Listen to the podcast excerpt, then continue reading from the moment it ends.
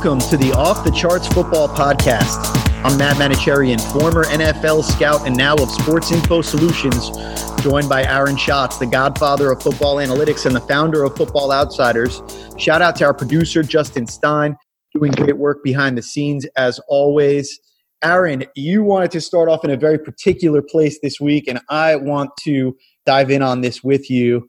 Uh, the question that I think has been percolating around the interwebs is Are the Chiefs historically great? And I think you've got a different take on it than most.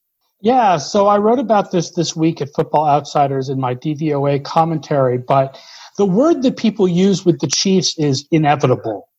Like that's the word that I've seen a lot of places used that if they're inevitably going to win the Super Bowl, or the word chasm, that there's a gigantic chasm between them and the rest of the league. And I feel like I'm going a little insane because I don't see it. And like, what's wrong with me that I don't see it and my numbers don't see it? I mean, they're amazingly not even number one in DVOA, although they're close to number one. But I certainly don't see this gigantic chasm between them and the rest of the league like everyone else feels they're unbeatable. And what really is remarkable to me is not the way the regular press talks about them being unbeatable, but the way other analytics people talk about it. Talk about them being inevitable, talk about the giant chasm between them and the rest of the league, that nobody's going to beat them, because that's generally not the way analytics people talk about any team, but especially a team that has a bunch of close wins. Like if you compare the Chiefs to last year's Ravens, last year's Ravens going into the playoffs were winning games like 45 to 6 or 41 to 7 or 28 to 10 and the Chiefs keep winning these really close games. So I wrote about it this week because I compared them to the 2011 Packers who were a very similar team and were also basically just nothing but pass offense with this historically amazing pass offense with this amazing quarterback and I think people forget that the way we talked about Aaron Rodgers nine years ago was about the way we talk about Mahomes now. And Wait, you mean this people, has happened before? Yeah, people thought they were inevitable. And then they lost a game in the regular season. And then they rested some guys for a couple weeks. And then they went into the playoffs and they lost their first game. And that doesn't mean the Chiefs are going to lose their first game. Like, I think the Chiefs are still the favorite to win the Super Bowl. I just think they're not the kind of team that you talk about as being like historically dominant the way going into the playoffs the 2007 Patriots were. And I'm, the- I'm happy you brought up that example because when you said the words inevitable and chasm before, I thought of the 2007 Patriots, and I think was there a chasm? Yeah, there was a chasm. They were they were leaps and bounds ahead of all the other teams, but might have felt inevitable, but they didn't win the Super Bowl. So you would think that analytics people, especially, would have an ability to at least separate the nuance between chasm and inevitable and what they entail. Like Chiefs against the field, I don't want I don't want anybody against the field ever in the NFL. Not until we're down to the final four, maybe. But it just seems it seems a little bit, you know, everybody likes to overreact a little bit, and, and here we are again.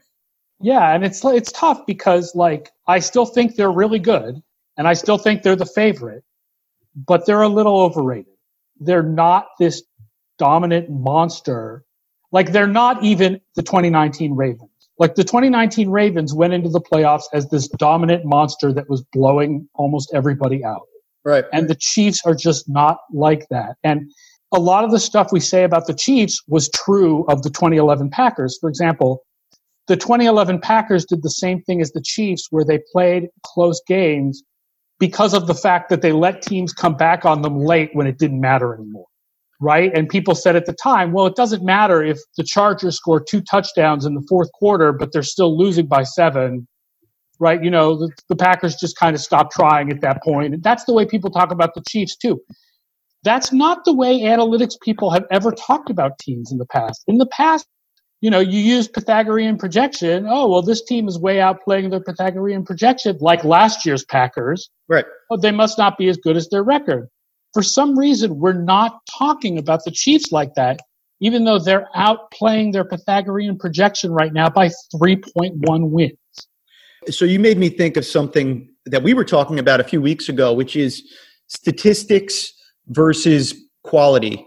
The statistics are a reflection of what's happened. It's a descriptive thing. It's not. A, it's not as always a predictive thing. Even though we tend to look at things kind of with a more predictive lens a lot of the time, but I think it comes back a little bit to statistics not being the same thing as as the quality of something. There, it's a measurement that approximates it, but we need to be careful about um, tying those two things up. And actually, after the podcast a few weeks ago, my good friend Greg Merson said to me, it's a little bit similar to the the way that soccer analysts tend to look at things, which is class versus form.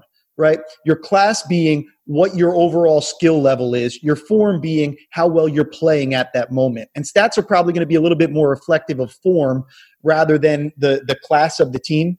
It, it all it all reminds me of that because I, I think if we try to look at the stats and we try to say, are the Chiefs better this year compared to the league than the Ravens were compared to the league last year? No, they weren't.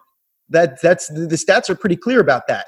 But when we look at okay over the multi-year, what we know about the Chiefs now, what we know about the Ravens now, I don't want to sleep on the Ravens too much. We'll get there later in the podcast. But yeah, I think we would say that that the Chiefs have more class, right? We have more belief that what they have at the quarterback position is, is going to be a part of that. So I understand the feelings that people have when they say all these things, but come on, nothing's inevitable. It's football. Yeah, I agree with you. If you look over the multi year period of the last three seasons, the Chiefs are definitely the best team because none of the other teams that would compete with them to be the best team have been good all three years, the way the Chiefs have been good in all. Like, if you look over a multi year period, there, there starts to be a little bit of a chasm between them and everybody else. But I don't think that that means that this year's Saints and this year's this Packers, yeah. right, are that far behind the Chiefs. Like, for example, this is what people were saying after this week's game.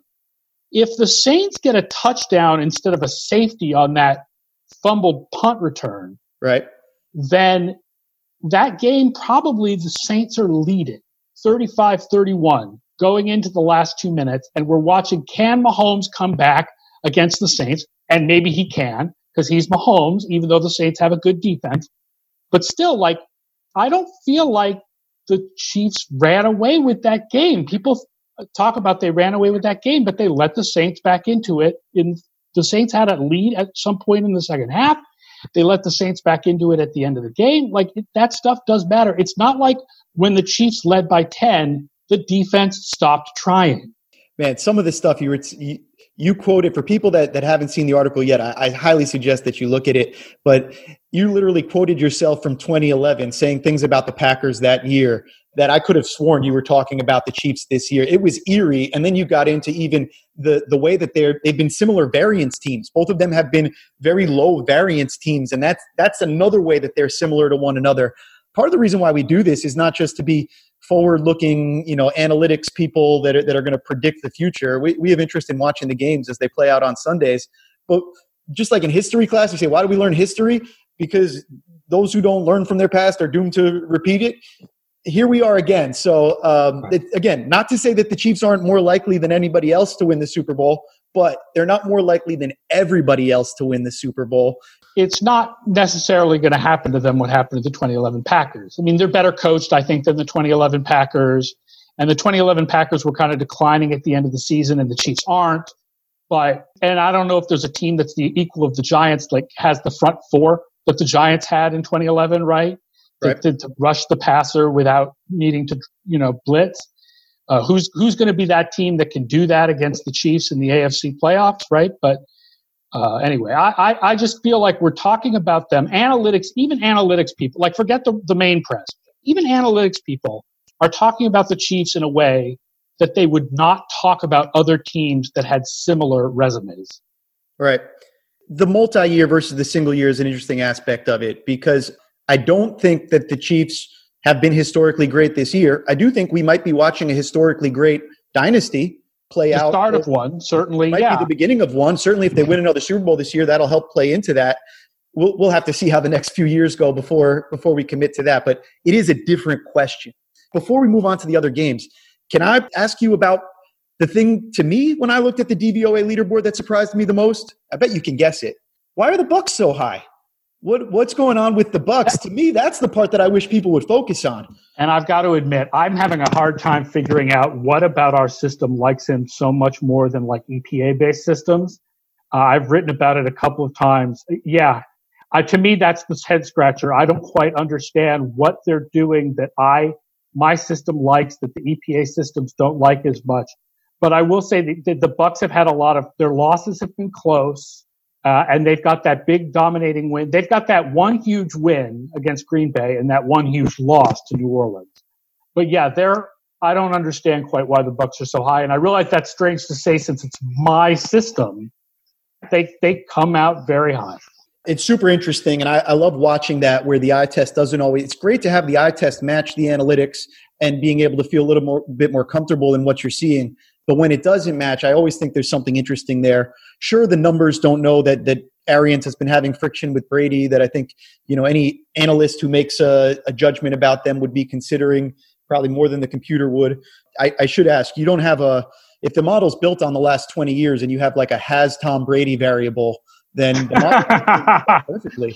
No, because usually Tom Brady teams play well enough that you don't need a has Tom Brady variable. SISBets.com is back for 2020, and if you didn't make use of it last year, you missed out on easy money. SISBets.com is an advanced prop betting information tool powered by Sports Info Solutions. With it, you can leverage the power of our proven projections models to find value against the odds. You're never more than a few clicks away from knowing whether your favorite wide receiver is likely to score a touchdown this week or whether a quarterback that you have your eye on is likely to go over or under his completions prop. Just choose the bet type, the player, and the money line to see the SIS Bets recommendation. SISBets.com is available for just $9.99 per month, so it easily pays for itself, and that price covers both football and baseball. That means you can also take advantage of our most popular bet type, home run projections, which our users rode to a very solid 12% ROI in 2019. Sign up at SISBets.com let's flash forward and get into the most important games of this week. This week's rundown is all about the Super Bowl. What do you have off the top? Yeah, the most important game of the week is the Rams at Seattle. Seattle wins the division with a win. If the Rams win this game, then they win the division 82% of the time. So, uh, it, you know, each team is about twice as likely to make the Super Bowl if they win this game. But more importantly, it's just this basically the division title is in the balance in this game. Yeah, and the Rams, everybody knows, are coming off that loss to the Jets. Uh, for me, I think that's mostly a trap game. I don't think that's who the Rams are. But I did want to look into Jared Goff's inconsistency because I think that it, that's the concerning thing. When I think you look at the Rams again, not just this year, but over multiple years, that that's got to be the question about this team. Before the Rams Seahawks game in November, I'll remind the the audience Goff had recently been flummoxed by Brian Flores' scheme with Miami, and we had wondered how the Seahawks would play against him because of how much the Hawks like to stay in that cover three. But that had been the coverage that Goff had actually performed best in. Right. So at that time, the Seahawks ended up staying with what they did well. They stayed with the cover three, and the result was not so great. On 16 throws, Goff had 13 completions for 176 yards against that cover three. That's 11 yards per attempt, and it was his strongest game at that point in the season since week two. Flash forward to this part of the season, though. Last week, however, the Jets had a ton of success in their cover three versus Goff. He was 10 for 17 with an interception and two sacks versus three deep. And I looked to kind of do a deeper dive into this strategy. And what I, what I found was that what the Jets did was really very much in the image of what the 49ers have done to beat the Rams twice this year. Goff is 12 for 28 in two games against the 49ers cover three. So I'm looking forward. I'm expecting that the Seahawks stay in that. They stay with the bread and butter cover three like they did last time, but they've got to adjust their adjustments to be more similar to what the Niners and Jets did to bother Goff. What I think they did more than anything else was disguise their pre-snap looks. So I think I think that's what the Jets did a really good job of. I think that that's kind of the blueprint that that Saleh has has laid out there for how you you can handle this team. So I look at that, and then as always, the Seahawks just avoiding the big bust plays. Um, that seems to always be a, a, bugaboo for them on the back end recently. Those two things are what I look at in this game, but I, I do like this the Seahawks playing at home a little bit better, and hopefully uh, the season's worn on. They've gotten a little bit better on that side of the ball. Uh, I, I think they can find a way to handle Goff. The pass rush is certainly better now that they have Carlos Dunlap. I didn't know if the difference might be pass rush because Quinnen Williams had a good game for the Jets. And of course, the 49ers have a strong pass rush. I didn't know if you were going to say the difference is that Seattle wasn't getting, wasn't rushing the passer well in front of the three deep, and the other teams were. But certainly Seattle can rush the passer better now. there's no doubt that when you look at it, the pass rush has definitely improved there. And the thing that's bothered Goff has been the pass rush. There might be a little bit of a chicken and egg. Is it is it the winning on the defensive line versus is it the confusion that, that makes it take a half step longer for, for Goff? I would need to do a, a deeper dive to get a better sense of that. I mean, overall, we still have the Rams ahead of Seattle in DVOA, even though the Rams lost to the Jets. So the Rams are still seventh on offense and fourth on defense. And that defense is really great. I'm stuck with like a personal decision this week whether I play Tyler Lockett in my fantasy football final because the Rams have really cut down on deep passes. They're the number one defense against deep passes. Uh, Jalen Ramsey, 4.9 yards per target. Darious Williams, 6.1. Both are among the top 10 cornerbacks in points saved. So the the Rams defense is not just Aaron Donald. Like the cornerbacks have been stellar this year. Absolutely fabulous. Yeah, Darious Williams really coming out of nowhere this year to be to be kind of one of those one of those point saved studs this year. I think it definitely helps when you have Ramsey just taking on the amount of responsibility that he does on a week to week basis. Is your expectation that, that we see Ramsey follow around DK this week? Or that would be my guess. I think the first time these two teams played, Ramsey was mostly on that Metcalf. That's uh, about as good a matchup as you, as you can find across the league. So I think that's that's that's where the Rams, if the Rams are going to win this game, they're going to win it because their defense is going to be better than the Seattle. I mean, as good as the Seattle offense and Russell Wilson are, if the Rams are going to win this game, they're going to win by by their defense shutting down the Seattle passing game. So you're in your, your fantasy football Super Bowl? Yes, I am. Oh, the Ed, the Edge Sports Corporate League. I'm oh, really? Fantasy football nice. Super Bowl. I am. Yes. Interesting. So you got backgammon champions and things like that you got to compete against. That's fun stuff. But I'm the football expert, so I should theoretically be able to do this. A lot of pressure. A lot of pressure. A little bit of pressure. I guess uh, you're the favorite. It's Aaron versus the field. That might be more of a fair bet than the Chiefs. Well, I mean, Scott Spratt's in the league too. So. Oh, that's a pretty good one too. That's a that's that's a that's a tasty league. He's not in the finals with you, is he? Nope. He he lost it. He got upset. Well, I'm sure he won't be upset that that the Panthers are moving on with their GM search because I think that uh, what Matt Rhule's kind of put the laid down this year, him getting his own guy in there. Uh, I think there's a lot of, of optimism for Carolina Panthers fans. Panthers better than their record. They are in line to improve next year. No question about it. All right, let's keep it going and let's talk about the next most important game this week for Super Bowl odds.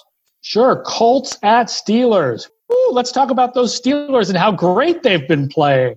Colts make the Super Bowl 10.7 if they win, 5.5 if they lose. Pittsburgh 10.2 if they win, 6.6 if they lose. It's more important in Indianapolis because, you know, Indianapolis, the division title is still much more up in the air. Although, given the way Pittsburgh's been playing, Cleveland's opened the door to winning that division title. The Colts are seventh in weighted DVOA and the Steelers are eighth. And I mean, this is where I think my stats just look at things longer term. Like even the weighted DVOA still is looking at the whole season, even if it's lowering the strength of the earlier games. And the Steelers were a completely different offense in the first seven or eight games of the season than they have been the last two or three games of the season. It's they've, I mean, they looked horrible against the Bengals. Right, but we should remember that's a feature and not a bug of DVOA that it has less recency bias than me and you. Right he's Big Ben is not going to go out and play like that again this week. It's very unlikely. I will say it's interesting because the Steelers are number one defense in the league against short passes. The Colts are the number three defense in the league against short passes. So, and what do Rivers and Big Ben like to do? Get the ball out quickly, short. So this should be a strong defensive game that was one thing that I had actually uh, looked at with these two quarterbacks. Kind of despite the differing trajectories of how their seasons have gone lately, it's actually people wouldn't realize Rivers actually has a lower average depth of target than Roethlisberger on, on what we call aimed throws. That's throws where there's a targeted receiver. Roethlisberger's um, average throw depth is 6.9, while Rivers is at 6.8. So um, for all the the you know check down Charlie talk with with Roethlisberger and he can't get the ball down the field, you could just as easily levy that criticism at Rivers, except that the Colts offense has just been playing better. Yeah, and especially again recency bias. Like in recent weeks, in particular, the Colts offense has been playing better. So uh, I think that for the season we have the Colts 12th and we have Pittsburgh 22nd. But over the last few weeks, it seemed more like 12th and 32nd. on the, on the Rivers side of things, you talked about how well he's played recently. Three games in a row against the, the sort of previously resurgent Texans, beating them twice, and then the 17 point win in between those games against Las Vegas. He's had at least nine points earned, two touchdowns, and zero interceptions in three consecutive games. He's quietly crawled up to number seven on the quarterback total points leaderboards. But I, I, still look at the nine interceptions that he's had on the years. And I think really when this game comes down to it, it, it comes down to the ability to protect the football and not give Pittsburgh the opportunity to kind of win the game on defense because it's it's hard to see the Pittsburgh offense being able to really muster too much based on just what we've seen and then again against that uh, Indianapolis defense that's so good against the short passes. If anybody's going to neutralize the Steelers' pressure, the Steelers bring more pressure than anybody this year. But if anyone's going to neutralize it, it's the Colts because the quality of the offensive line combined with the quick time to throw for Philip Rivers is just there neutralizes pressure. So I don't know how often can TJ Watt get to him if he's getting the ball out that quick. Clyde Edwards Helaire's had some moments. DeAndre Swift certainly had some moments. We've seen some rookie running backs do some things this year. Jonathan Taylor's really come on lately. He's up to sixth in total points amongst running backs. He's contributing in the run game and in the pass game. Uh, he's a fun player to watch. And really, when you look at the difference between these two teams offensively, the offensive line, I think, is a big part of it. Like you said, the, the, the Steelers don't have a Jonathan Taylor. No, they don't. I mean, uh, Conner still isn't coming back from, I guess, the COVID list, or is, I don't know if it's a different injury. Snell's okay, but uh, they don't really have much of a running game there, and especially their offensive line. Listen, let's talk about. You know, we can talk about Pro Bowl snubs, but I feel like DeCastro and Pouncey getting this was not the year to put those guys in the Pro Bowl. The, the Steelers are just not getting enough push on running plays to put their offensive linemen in the Pro Bowl this year. Absolutely, I, I couldn't agree with you more. The the top the top Steelers offensive lineman in in points earned is actually Chukwuma Okorafor. So you know that's I think that's all you need to know right there. We've seen Villanueva, Villanueva got got really worked in this past game, worse than I've ever seen him get worked. Yeah, not the year to be to be throwing those guys in the Pro Bowl. I'm with you there. You mentioned Pro Bowl snubs. Yes, Buckner for the Colts. That one was really terrible for me. He's third amongst defensive tackles with 29 points saved. He should already have the reputation that, that, that precedes him. He's helped this defense become, they were already strong. I think they've become even stronger. Only behind Aaron Donald and Quinnen Williams in terms of uh, points saved from the defensive tackle position. He was my number one snub. Definitely was big snub. I mean, I, I made a list of a couple of them. Josh Jacobs is near the bottom of the league in rushing DVOA, and I felt like there are a number of running backs that could have gone from the AFC instead of him, but especially James Robinson, the rookie in Jacksonville. Outstanding. Uh, would have been good. Tress Way, the punter from Washington. I would have liked to see Lavonte David instead of Bobby Wagner, even though Bobby Wagner is an all time great. And Wyatt Teller would have been good, or like uh, Ben Jones instead of the Pittsburgh guys. Uh, wow, I, I, I didn't even realize Josh Jacobs three three point seven yards per attempt. That is that is pretty impressive that that he makes it despite that. I guess what ten rushing touchdowns and good fantasy football stats maybe make an outsized impact. Oh, and the other one, speaking of our next game, Evan Engram making it instead of Big Bob Tonyan. Very sad. I don't. I didn't understand Evan Engram making it. I thought there were a lot of people that you could have put ahead of ahead of Evan Engram. and uh, with your soft spot for Big Bob, uh, I feel for you there. It is Big Bob week because Tennessee is the worst defense in the league against tight ends by DVOA. So let's talk about Tennessee at Green Bay. Tennessee makes the Super Bowl 8% with a win, 5% with a loss. Green Bay 37% with a win, 31% with a loss. The number two and three offenses in the league. Although the Green Bay defense is a lot better against the pass, they're 18th, while the Tennessee Titans defense is 30th the Titans are a little bit better against the run. So I'm old enough to remember in, in early 2019 when LaFleur had moved from the Titans to the Packers and Arthur Smith had taken over as the offensive coordinator of the Marcus Mariota led Titans. And Matt LaFleur and Arthur Smith were getting killed all over the place for what they were doing offensively in each of those places wow, how things have come a long way since then. I think you all the things you heard about LaFleur and Rodgers disagreeing with each other. Now it appears to be just a match made in heaven with the concepts that make the offense easier from from the LaFleur, uh, McVay, Shanahan system all of those concepts being embraced by Aaron Rodgers now, and we're seeing what he does. Uh, you know, everybody thought his career was over last year, and now all of a sudden uh, he's the MVP ahead of Mahomes in a lot of people's eyes. And then Arthur Smith, absolutely revitalizing Ryan Tannehill's career. I feel like we should mention Brian Daboll just while we're having the conversation about these two guys because he's done such an outstanding job in Buffalo too. But these guys, in terms of what they've done with both these teams offensively, I couldn't be more complimentary to each of them. I think Arthur Smith is a head coach candidate, and this should be a really fun offensive game. Yeah, this is going to be a shootout. There's no question about it. For Sunday night, this is going to be really great. I mean, like I said, Green Bay does have the stronger defense, and they have a stronger defense on first down, where they're 13th in DVOA compared to 25th on second and third. So, I mean, watch for them to maybe stop Tennessee at first and then Tennessee will convert anyway because these two teams have fabulous offenses and not great defenses. That's interesting. If teams were to run against you a disproportionate amount of, time on first down, would that uh, make your your defense on first down look better in terms? Of Yeah, of because de- because of the fact that runs are, are less efficient than pass, it would make your defense on first down look better. It's interesting. I wonder if that might be part of what's going on there. You mentioned last week Derrick Henry in the in the MVP race, and I just wanted to to share what what Total Points had to say about the issue.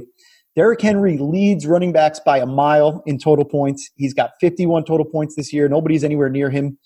He's about 90 points away from Aaron Rodgers, who has 140, and Mahomes leads the league with 167. Total points thinks running backs matter, but not as much as Patrick Mahomes and Aaron Rodgers. No, not as much as quarterbacks. It's really a quarterback. I, I, I you quarterback for MVP, and then I think you use offensive player of the year as the uh, the non as the non quarterback award. Yeah, I like that too. So, as much as we talked about defense in this game, I want to just uh, highlight two players. Each team has a great corner. Jaire Alexander for the Packers has been outstanding this year. Malcolm Butler for the Titans gets targeted. That surprised me when I saw that on your Data Hub leaderboard that Malcolm Butler has comes out so well in points saved this year.